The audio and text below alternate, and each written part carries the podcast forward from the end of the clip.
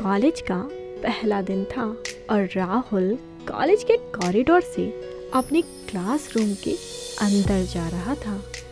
मन में एक अलग सी उमंग थी।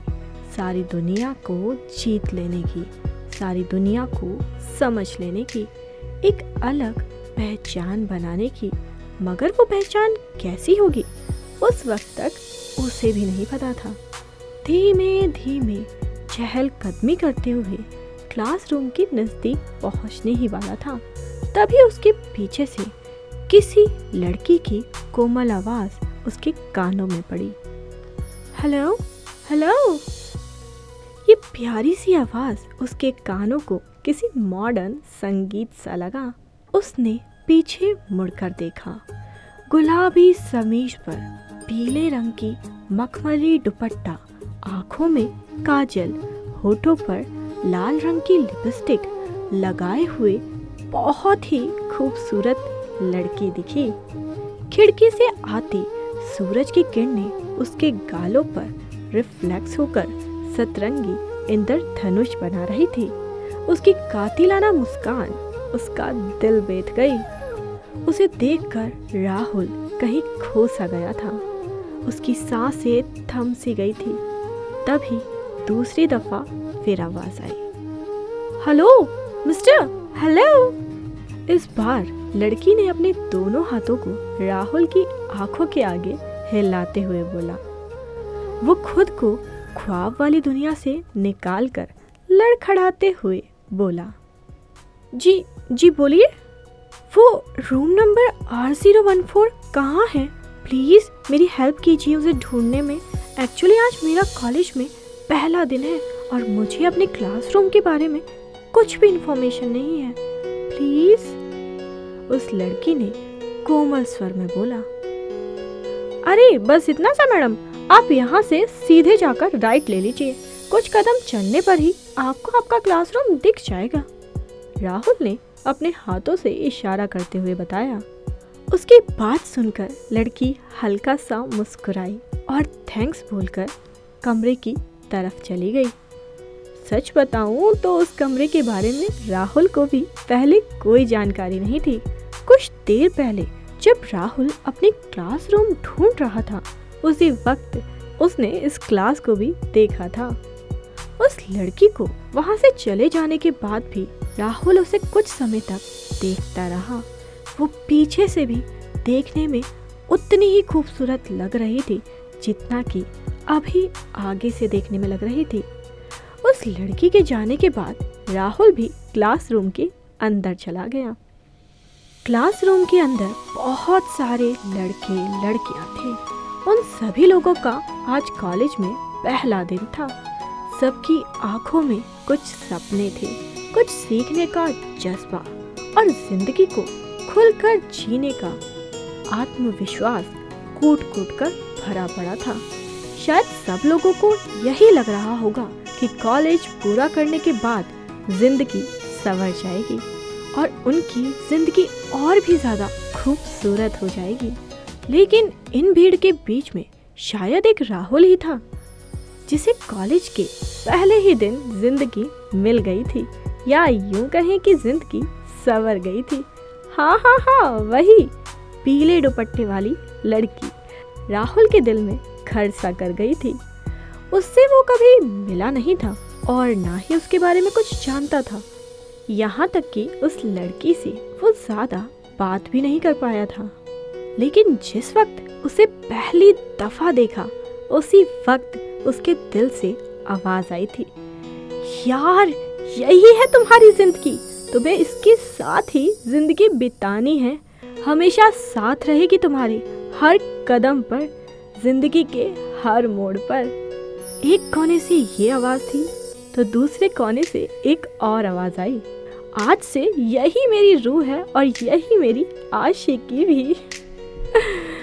खैर, कुछ समय के लिए इन बातों को भुलाकर उसने अपना ध्यान किताबों पर टिकाया। क्लास खत्म होने के बाद वो उसी जगह जाकर खड़ा हो गया जहाँ उसे पीले दुपट्टे वाली लड़की मिली थी। उसे उम्मीद थी कि वो लड़की वापस यहीं से होकर गुजरेगी और उसे देखकर एक बार फिर मुस्कुराएगी। लेकिन सभी स्टूडेंट कॉलेज से बाहर निकल चुके थे। लड़की के आने का कोई अता पता ना चला।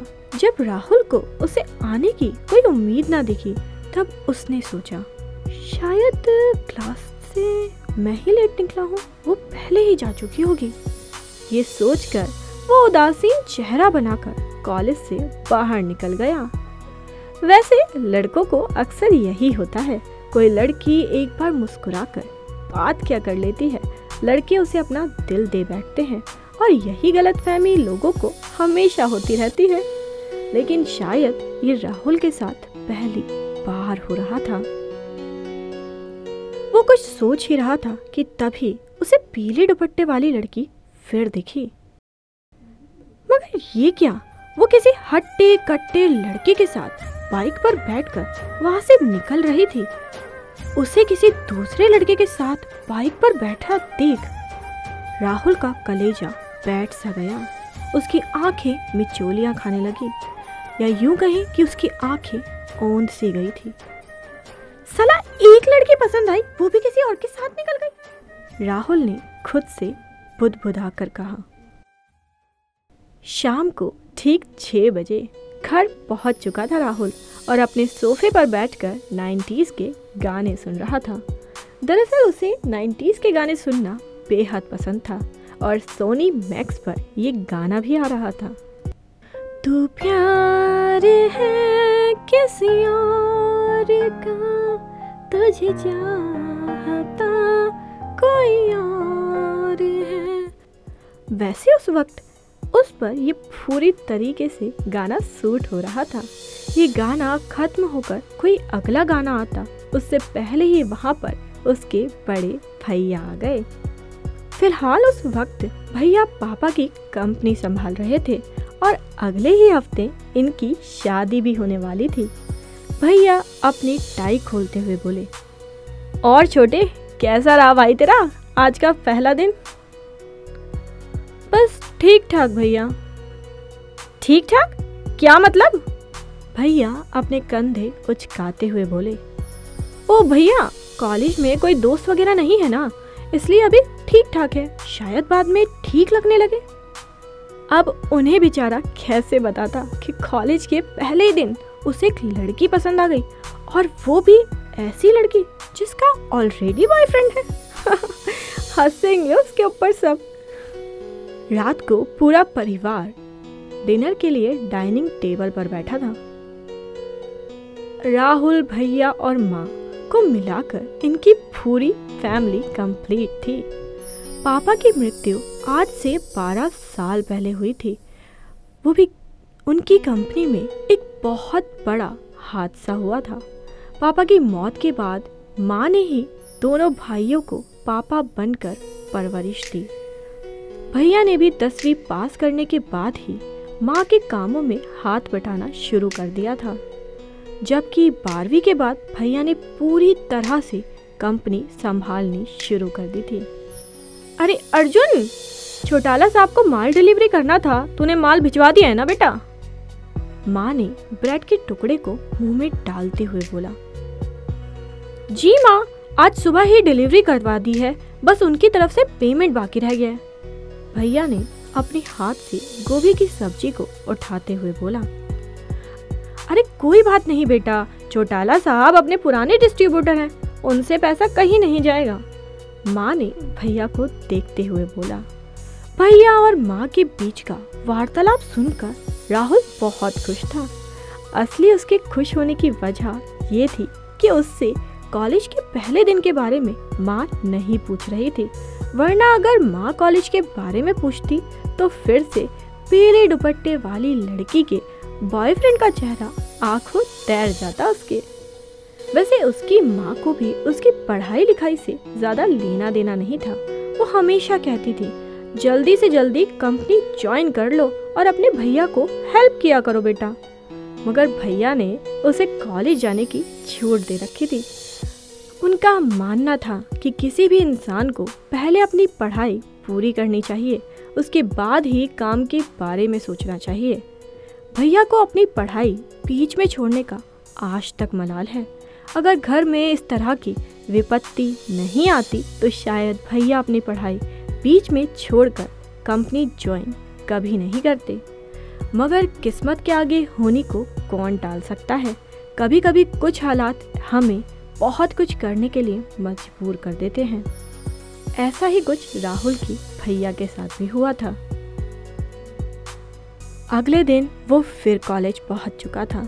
आज भी उसकी आँखें कॉलेज के कॉरिडोर में इधर उधर सिर्फ़ पीली दुपट्टे वाली लड़की को ही ढूंढ रही थी, मगर वो लड़की उसे दोबारा नहीं दिखी।